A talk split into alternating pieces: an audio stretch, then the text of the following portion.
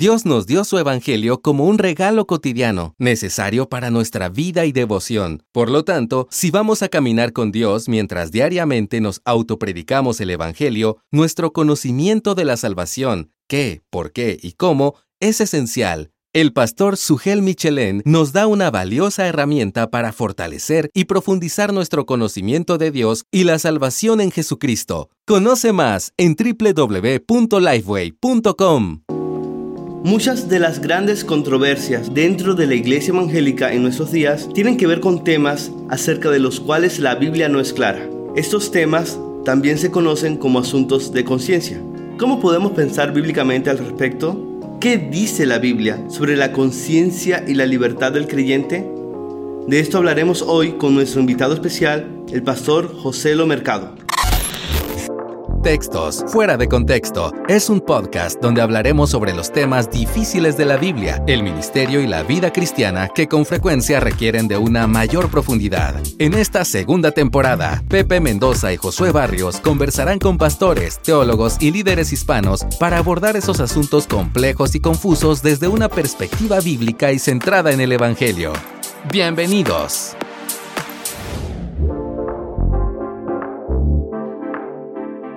Hola Pepe, ¿cómo estás? Qué gusto verte. ¿Cómo estás Josué? Un saludo cordial nuevamente aquí en Textos Fuera de Contexto y con un invitado de lujo que nos acompaña en esta oportunidad. Así que queremos darle un cordial saludo al pastor. José Lo Mercado. ¿Cómo está José Lo? Muy bien, gracias al Señor. Muy contento de poder estar compartiendo con ustedes, con Josué, que hemos conocido por muchos años, y con mi amigo, pero ahora mi profesor, todavía le debo algunas tareas, el doctor Pepe Mendoza. Ay, Joselo, Joselo. bueno, mira, Joselo, vamos a tratar de romper el hielo y quiero hacerte, en primer lugar, como lo hacemos siempre con nuestros invitados, algunas preguntas para conocerte un poco más. Y la pregunta es la siguiente. ¿Cuáles tres libros, aparte de la, de la Biblia, te llevarías a una isla desierta? Mira, eh, número uno, creo que La Cruz y el Ministerio de Cristo de D.A. Carson ha sido un libro muy formativo en mi vida, que, siempre como que me anima en, mi vida de creyente y en mi vida de, pastor. No estoy diciendo este por las el que voy a decir ahora por las razones que muchos pensarían, pero me llevaría a los institutos de Calvino porque para mí es una lectura muy devocional. Siempre que los leo, aparte de ciertos momentos que se pone como que medio furioso Calvino en algunos de, sus comentarios, es muy devocional, me lleva mucho a la adoración a Dios y, a estar muy eh, consciente de la grandeza de Dios. Y me llevaría un, libro de teología práctica. Eh, creo que es una de las lecturas que muchas personas han dejado de, de leer entonces me llevaría quizás un libro como En las manos de, un redentor, Siervos en las manos de un redentor de Paul. Mira que me sorprende esto que tú dices eh, con respecto a Calvino porque me pasa exactamente lo mismo. Yo percibo a Calvino muy devocional y siempre creo que existe esta idea popular de, un Calvino muy duro teológicamente o, muy abstracto o muy subjetivo o, demasiado cuadrado, por decirlo de alguna manera. Sin embargo, eh, en instituciones uno descubre su corazón pastoral y eso es lo que a mí siempre me ha sorprendido y siempre buscando respuestas, eh, creo que siempre me ha dado respuestas más amplias de las que yo esperaba. Bueno, también has escrito un libro sobre la conciencia y la pregunta es, ¿qué te llevó a escribir ese libro? Mira, es, como tú sabes, ustedes saben, es mi cuarto libro publicado y, parte de que no estoy tratando de vender los otros libros, pero para que vean como que el proceso de, llegar a este libro, el libro de matrimonios para mí es algo bien personal. Eh, el libro de sufrimiento para mí es mi libro favorito que he escrito porque es un tema que muy profundo en mi corazón. El libro de los dones es algo que he pensado por muchos años. Pero el libro de la conciencia es, creo que desde mi perspectiva, aunque pienso que al final sea el libro menos leído de los cuatro, creo que en este tiempo es uno de los más importantes que, que deberían prestarse la atención de lo que yo he escrito, porque es un tema que es muy importante, que es negado. Y porque es negado, hay mucha eh, debate o ignorancia en debates, porque no sabemos cómo eh, poder pensar claramente en aspectos que necesito tener convicciones, Y esas convicciones deben ser fuertes, pero entendiendo que otras personas van a tener convicciones diferentes y van a rendir cuenta a Dios. Y se llega a diferentes lugares en este tema. Personas que no, no crean convicciones porque no quieren tener problemas con nadie. O personas que crean convicciones fuertes, que es importante, pero quieren imponer esas convicciones en áreas donde se debe dar eh, espacio a otros creyentes a llegar a, a, las suyas. Y es algo que llevo pensando cerca de 20 años acerca de este tema y pensaba que era el momento adecuado y la casa editorial pensaba que era adecuado y creo que lo escribí no como una solución total al problema, sino para llevar a, una, a un pensamiento sobre el problema, de que las personas piensen sobre esta, la importancia de este tema, porque vivimos la vida del creyente en el área de convicciones usualmente. En el día a día no tenemos que estar decidiendo si voy a fornicar, adulterar. La mayoría de los creyentes espero que esa sea la, la, o voy a robar un banco, pero vivimos en el día a día tomando decisiones y al final de cuentas no tenemos convicciones de las mismas y eso va socavando nuestra conciencia y va endureciendo la misma, en quizás en áreas que no hemos pensado y sin querer, en ignorancia o porque seguimos la corriente, hacemos las cosas como pensamos y eso va a tener un efecto en nuestra vida espiritual. Gracias, Joselo. En verdad, el tema de la conciencia es bastante amplio y tiene que ver con áreas de libertad cristiana y que a menudo, como mencionaba hace un momento, generan divisiones entre los creyentes. Y pensamos en al menos dos textos clave que pueden guiar este episodio, dos textos bíblicos. Y el primero de ellos es Romanos 14, versículos 1 al 23.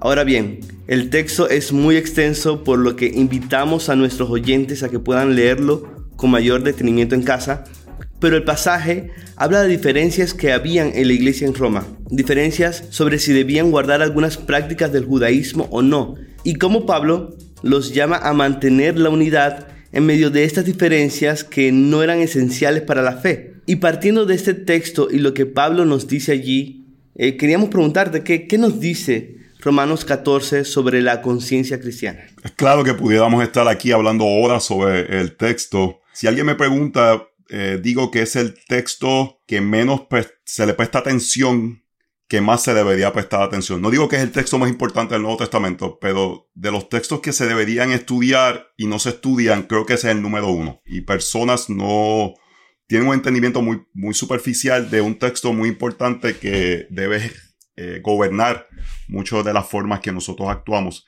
Y, y en un mensaje sencillo, yo, yo trato de hacer las cosas sencillas. Pablo lo que está tratando de decir es, no juzgues a otros creyentes en áreas que hay libertad. Esa parte es importante porque se puede utilizar este texto para decir, bueno, no me juzgues. No hay cosas claras que un creyente puede juzgar a otro creyente o a un no creyente. Cosas que la Biblia claramente dicta que son pecados. En el contexto de Romanos 14 es no juzgar en áreas que pueda haber diferencia. Ellos están hablando de prácticas judías que quizás todavía algunos creyentes estaban eh, haciendo están hablando de, diferentes aspectos de, comida, de, rituales. Lo que está diciendo es, cada cual permita que el otro creyente informe su conciencia y tome decisión. Aquí varios problemas que pueden haber de, de esto. Personas que dicen, esta es mi libertad, pero no han informado su conciencia. Eso es pecado. Claramente la Biblia lo presenta. En el verso 22 y 23, que para mí son muy importantes, dice, la fe que tú tienes, tenla conforme a tu propia convicción delante de Dios. Dichoso el que no se condena a sí mismo en lo que aprueba. Pero el que duda, si come se condena, porque no lo hace por fe, y todo lo que no procede de fe es pecado. Ese aspecto de duda es que tu conciencia no está informada por la palabra del Señor en áreas que podemos diferenciar. Lo que está diciendo es, si tú no estás informado y tienes duda, estás pecando. Así que en cierta forma, en áreas que no son claramente un pecado, prácticas que no son claramente un pecado, el pecado no es lo que tú haces o dejas de hacer, el pecado es hacerlo con duda, con falta de fe, con una conciencia no informada.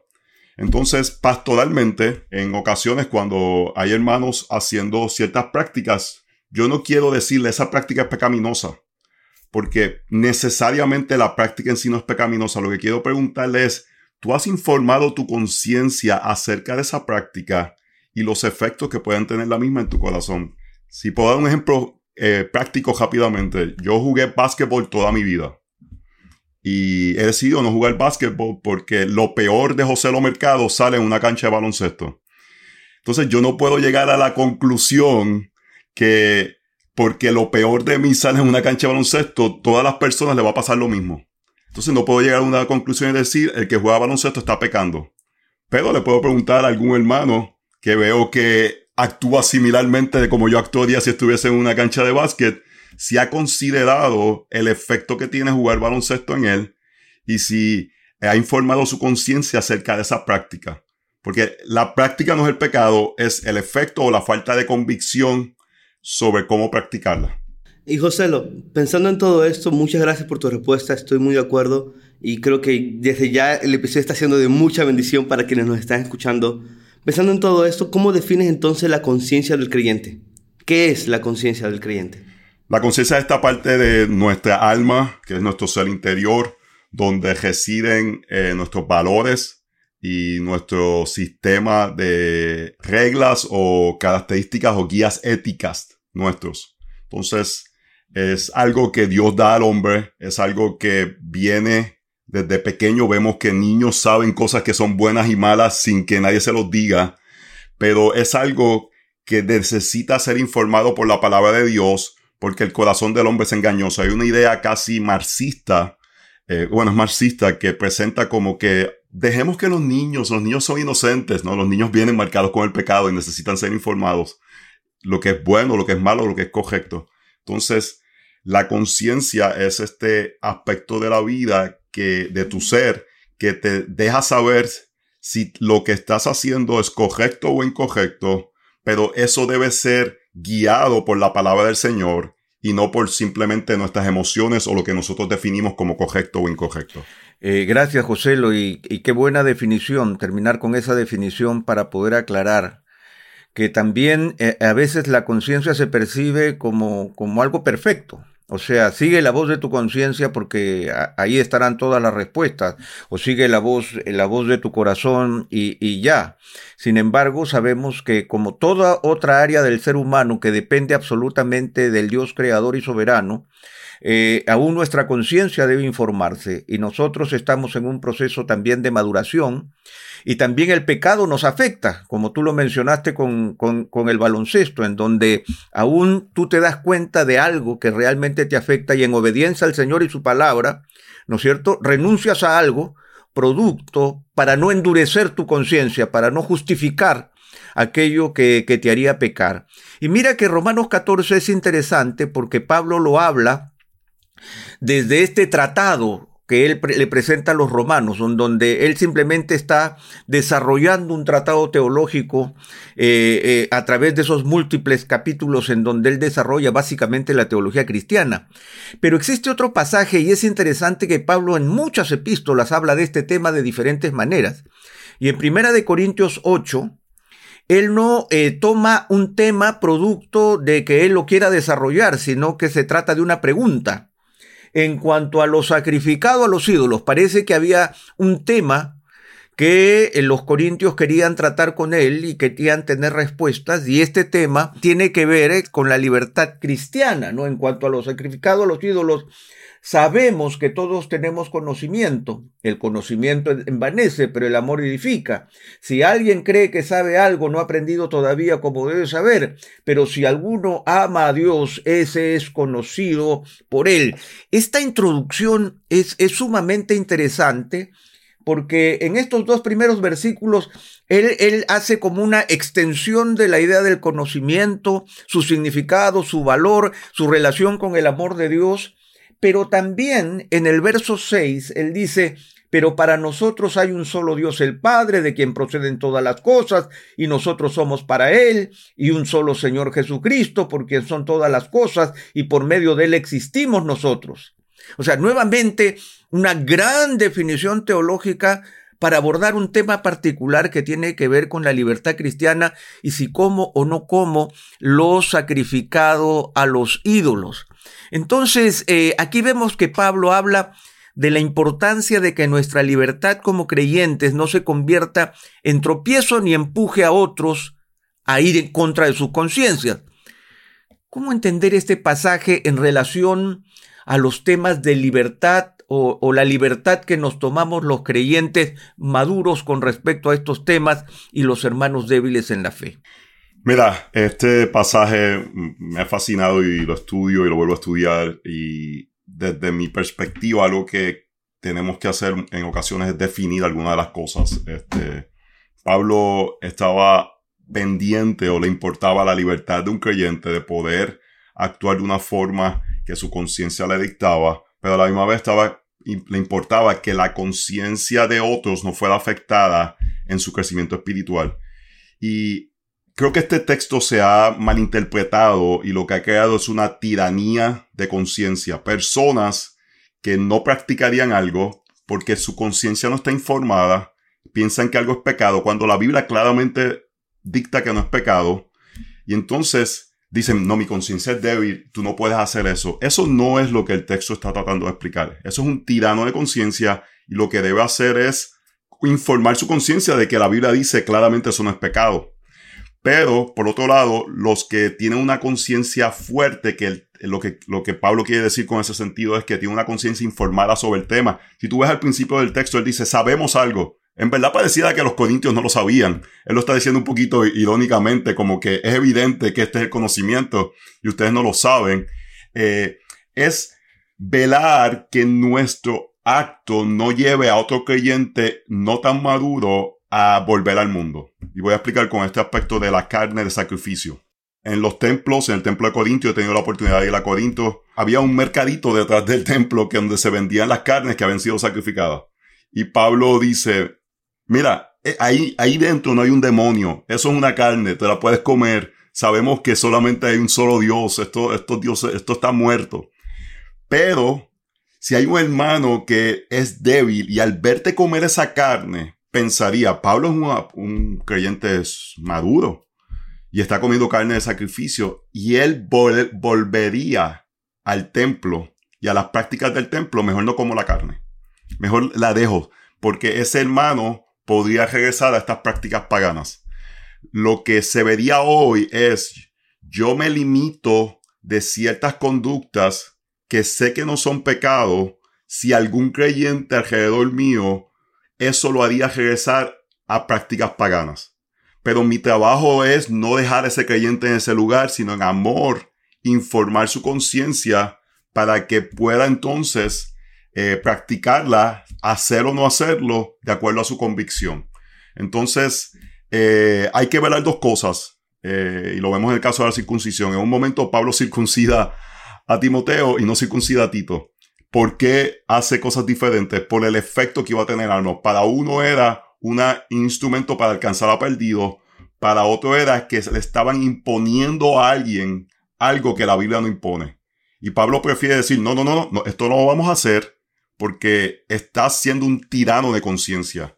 Y este es un punto donde creo que en Latinoamérica hay muchos tiranos de conciencia, donde prácticas culturales o preferencias de, una tradición cristiana se imponen a otros creyentes como la norma de fe y verdad.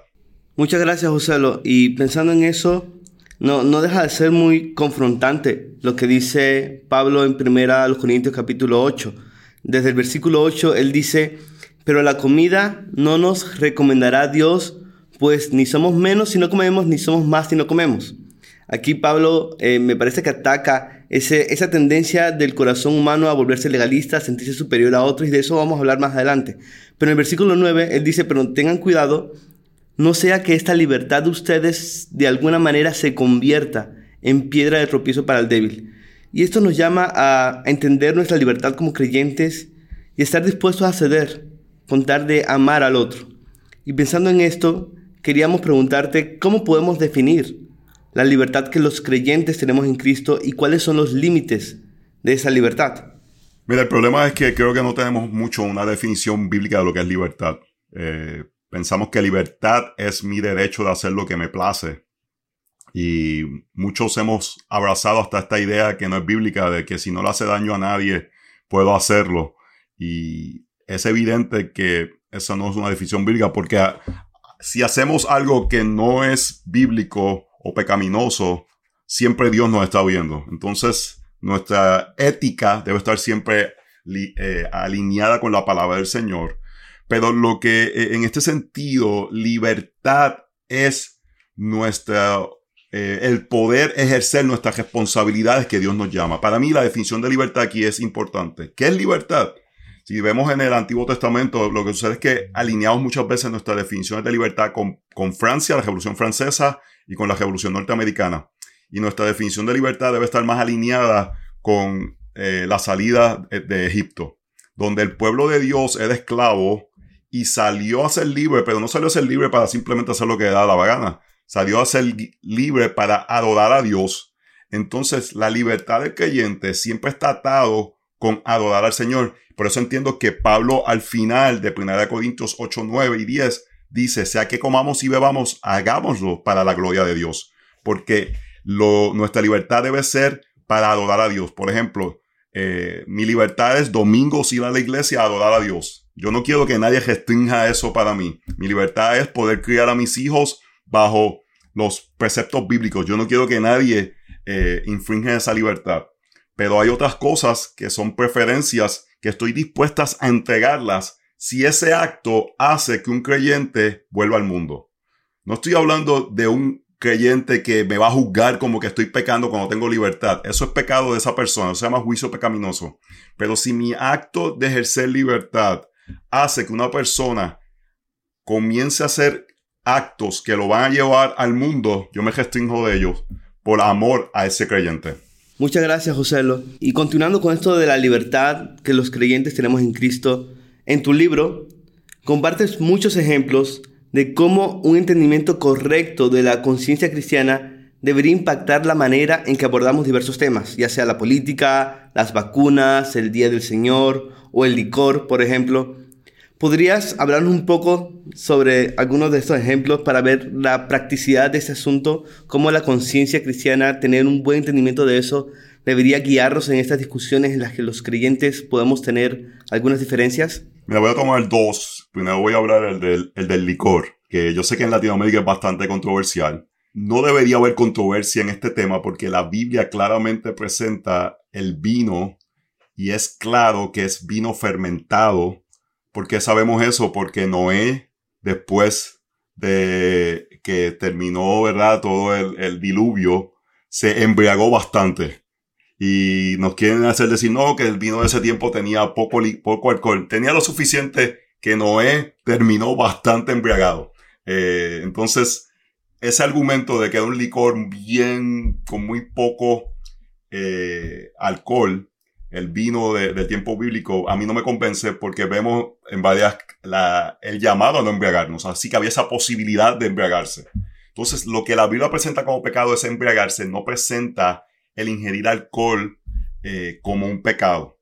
Entonces, el decir que alguien toma alcohol es un acto de tiranía de conciencia. Si alguien toma alcohol es pecado, es un acto de tiranía de conciencia. Hay personas que pueden decir, mira, yo no voy a tomar alcohol, tengo un pasado donde había eh, alcoholismo o simplemente eh, mi conciencia reacciona de esa forma, pero entiendo que otros creyentes pueden eh, ejercer esa libertad.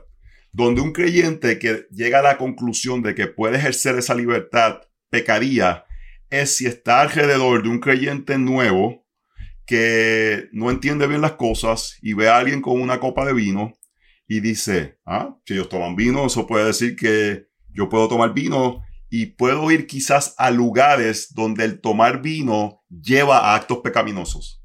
Quizás decir, pues voy a ir a la barra y en esa barra hay mucha inmoralidad sexual o no hay control dominio propio. Entonces ahí es donde tenemos que tener cuidado de dónde ejercemos nuestra libertad. Por ejemplo, yo veo muchas veces creyentes en Facebook y lo veo poco sabio, ellos con su copa de vino en un sitio tan amplio donde quizás no saben lo que están comunicando y cómo personas puedan interpretarlo. Es diferente que una persona beba vino, no tiene que estar escondiéndolo, no es que está escondiéndolo, pero permite que le hagan preguntas cuando ven que está tomando vino. ¿Y por qué tú tomas vino? Y él puede explicar su conciencia y explicar de dónde saca las convicciones y hasta puede explicar qué prácticas utiliza para no llegar a la embriaguez. Sobre el aspecto del Día del Señor, voy a hablar sobre ese. Yo creo que todo creyente debe tener una convicción de cómo y cuándo congregarse, qué tan frecuente, cómo eso se debe ver. La convicción puede ser una sabataria que viene de la teología del pacto, que ve el, Día del Señor como la continuidad del, del sábado judío, o puede ser como una visión más del Día del Señor, como el nuevo pacto solamente, pero las conclusiones deben ser similares.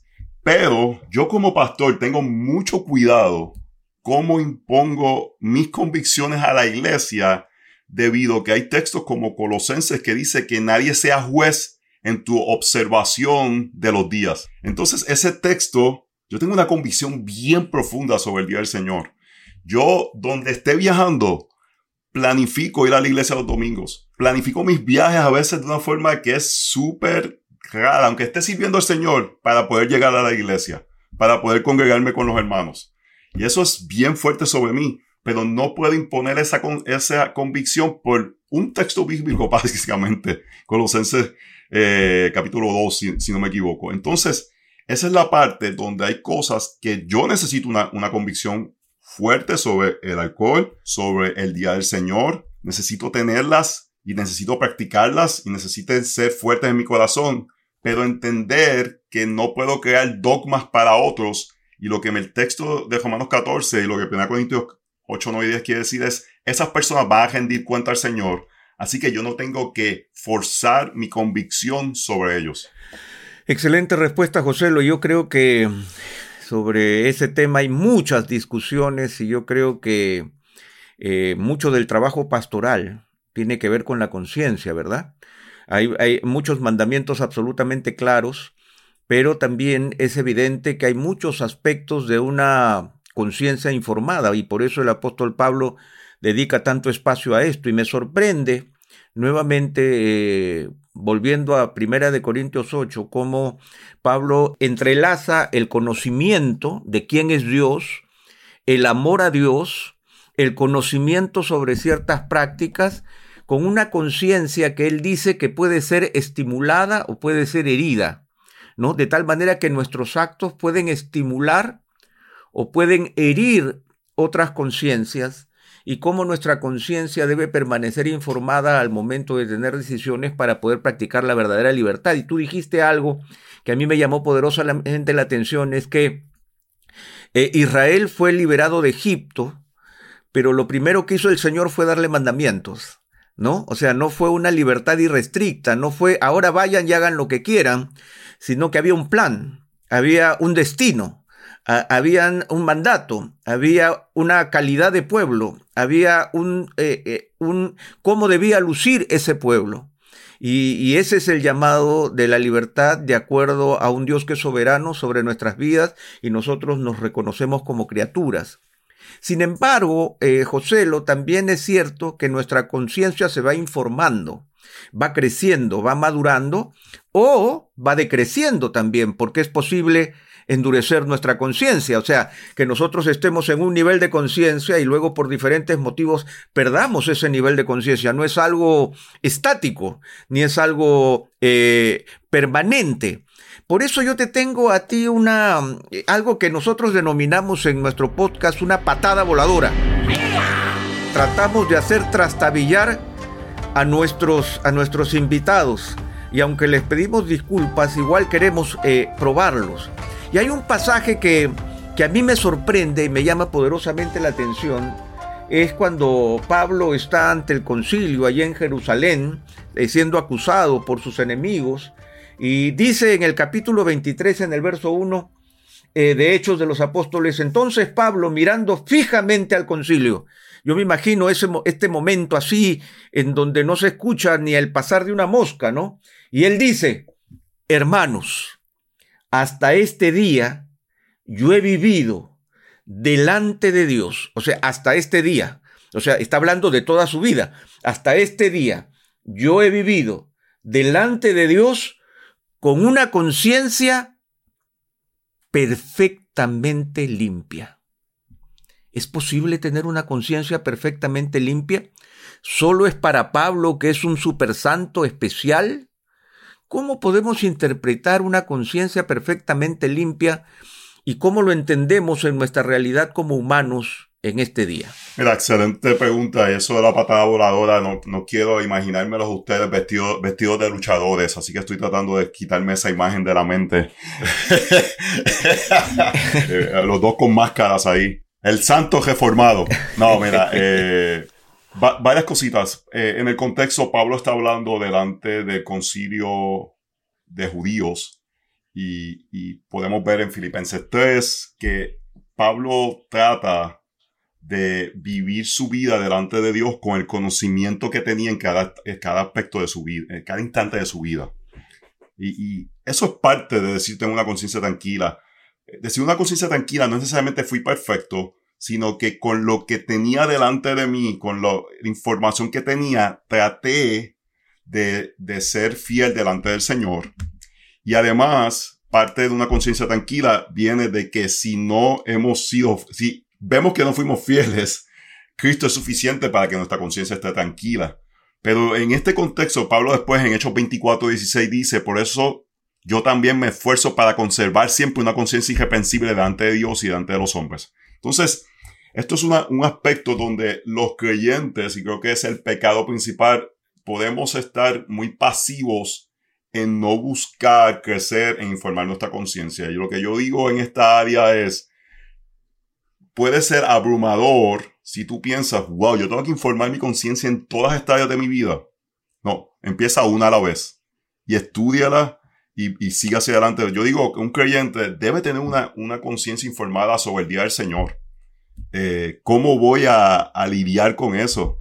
Y eh, para mí debe ser de las cosas principales, pero luego de eso te puedes mover a la vestimenta de tu familia, te puedes mover a las actividades que haces. Es qué hago con la información que tengo delante de mí para servir a Dios de una manera que lo glorifica.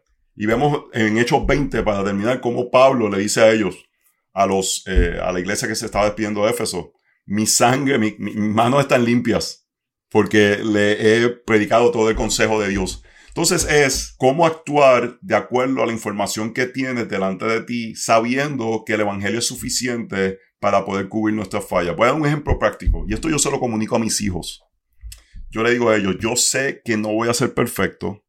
Yo sé que voy a hacer cosas que luego ustedes van a decir, hubiese preferido que papi no hiciera esto. Yo sé que hay cosas que en este momento quizás luego voy a decir, mira, esto lo hice mal, pero con la información que tengo ahora, esta es la mejor forma que puedo criarte. Y lo hago con una conciencia tranquila para que si en el futuro ellos no sirven al Señor, yo pueda decir al Señor, Señor, la salvación te pertenece a ti, yo con una conciencia tranquila hice lo que entendía, tú me llamabas y tomé el tiempo para informar la misma para poderte dar cuenta a ti el día del juicio. Gracias por esa reflexión, pastor. Y pensando en todo esto, pensando en, la importancia de tener una conciencia limpia delante de Dios, la importancia de entender la libertad que tenemos como creyentes, entendiéndola bien no como autonomía, sino como vivir rendidos a Cristo, ¿Cómo podemos batallar contra el fariseísmo por un lado y contra el libertinaje por el otro? Porque algo así estaba pasando en la iglesia de Corinto. Habían algunos que, estaban creyendo superiores a los demás eh, por la forma en que abordaban este tema de la carne sacrificada a los ídolos y habían otros que podían inclinarse fácilmente a un libertinaje. ¿Cómo podemos batallar contra ambas tendencias cuando hablamos de asuntos de conciencia y de libertad cristiana? Mira, voy a usar un, término de ejemplo que para mí es muy importante. Yo estoy caminando eso casi diariamente con mis hijos, donde necesitamos crear convicciones para no, crear, no caer en el libertinaje, pero a la misma vez entender que otros creyentes pueden diferenciar para no caer en el fariseísmo. Entonces, constantemente estamos llegando a prácticas basadas en principios bíblicos. Todas mis prácticas, yo debo decir, mira, este principio bíblico informa a mi mente para, a mi corazón, para hacerlo de esta forma. y esta es nuestra decisión como familia y otros pueden diferenciar y tengo que darle la libertad de hacerlo, pero tampoco me puedo, porque hay libertad, tampoco puedo hacerlo sin haber informado la conciencia. Y para mí esa es la línea que tenemos que eh, ir viendo de que porque puedo hacer algo, porque no es pecado, intrínsecamente necesito saber si el efecto en mí sería pecaminoso. Entonces me restringo de ciertos actos y no caigo en libertinaje, pero por otro lado, el restringirme de hacer algo no me hace más santo si otros lo pueden hacer. Lo que hay que tener cuidado es que a veces caemos en pecados justificando la conciencia. Y eso, eh, por ejemplo, vestimenta sensual. Eso es objetivo cuando una mujer está vestida sensualmente. Eso no es algo subjetivo. Es bastante objetivo. Lo que sucede es que estamos en una cultura donde la sensualidad es tan, permea tanto que se nos hace difícil ver la diferencia. Y decimos, bueno, esta es mi libertad.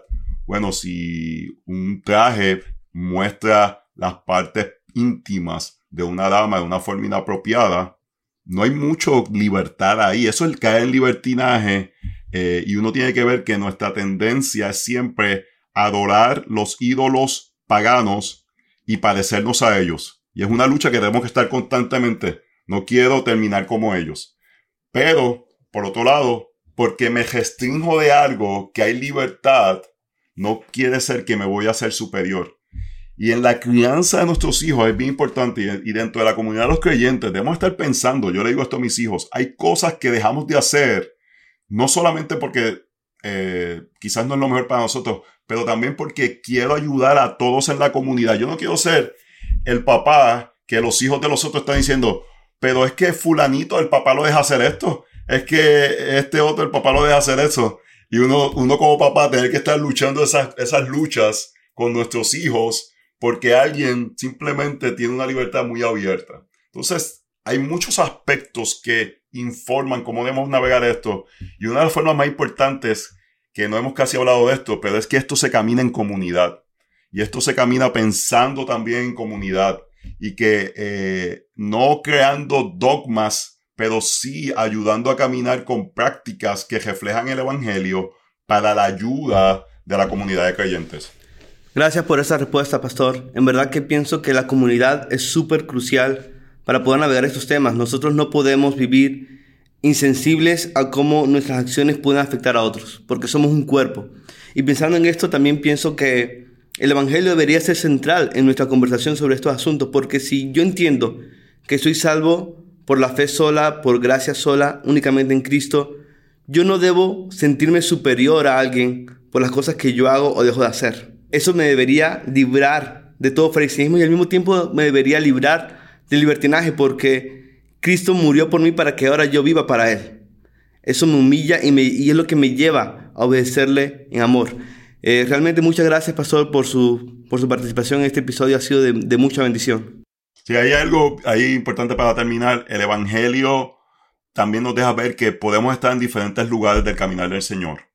Y porque estés en un momento de madurez, en una área no quiere decir que no tienes la paciencia para que otra persona llegue a ese lugar. Parte de lo que vemos en 1 Corintios 8 es eso. Pablo está siendo eh, paciente con hermanos de una conciencia débil para ayudarlos a llegar a una madurez espiritual en esa área específica donde quizás había eh, debilidad. Entonces el Evangelio nos permite ser pacientes porque si tenemos una, un entendimiento ahora, no lo teníamos quizás ayer. Y tenemos paciencia para que otros lleguen a ese entendimiento. Amén. Muchas gracias, pastor. Eh, te agradecemos, Joselo, por este tiempo y sabemos que el tiempo es corto para atacar un tema tan profundo. Sin embargo, me quedo con algunos puntos importantes. En, primer lugar, el hecho de que nuestra conciencia, y evitando cualquier tipo de individualismo malsano, eh, no es el ente rector de mi vida totalmente. Una conciencia debe ser informada, debe ser informada por la palabra de Dios de manera permanente, nosotros debemos crecer y construir murallas alrededor de nuestra conciencia con la palabra de Dios, de tal manera que sea la palabra de Dios la que rija nuestra conciencia. También cuando tú mencionaste el hecho de que esta conciencia perfecta de Pablo tenía que ver con lo que él tenía en ese momento, con lo que él había cumplido, con lo que su corazón manifestaba con sinceridad que había buscado, también me habla de un Dios soberano, que no nos abandona, que no nos deja solos, nunca te dejaré ni te desampararé.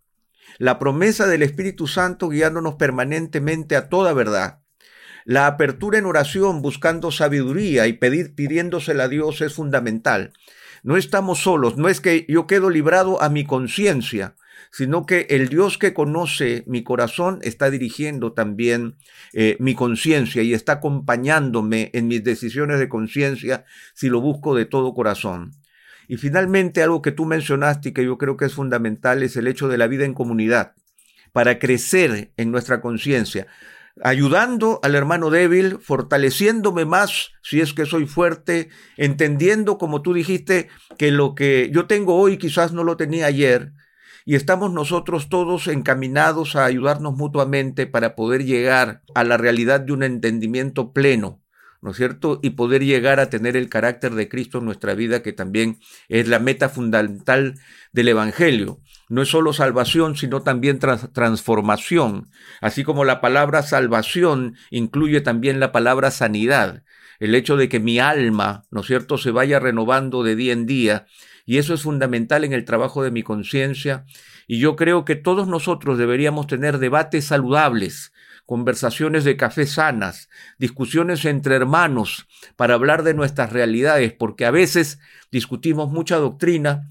pero dejamos de discutir la doctrina aplicada a nuestra realidad. Y ahí es donde nuestra conciencia debe ser transformada, no solo en las grandes alturas celestiales de la teología, sino en cómo me afecta en mi vida diaria, porque eso afectará la forma en que yo desarrollaré mi conciencia. Así que muchas gracias, Joselo. Estamos muy contentos de haberte tenido entre nosotros. Decimos que pudiste esquivar la patada voladora satisfactoriamente. No pudimos noquearte y te agradecemos por el tiempo que has tenido con nosotros y esperamos tenerte en una próxima oportunidad. Josué, las palabras finales para despedirnos. Bueno, invitamos a las personas a que puedan suscribirse a este podcast y estar atentos al próximo episodio el siguiente mes con un nuevo invitado. Dios les bendiga y muchas gracias por acompañarnos.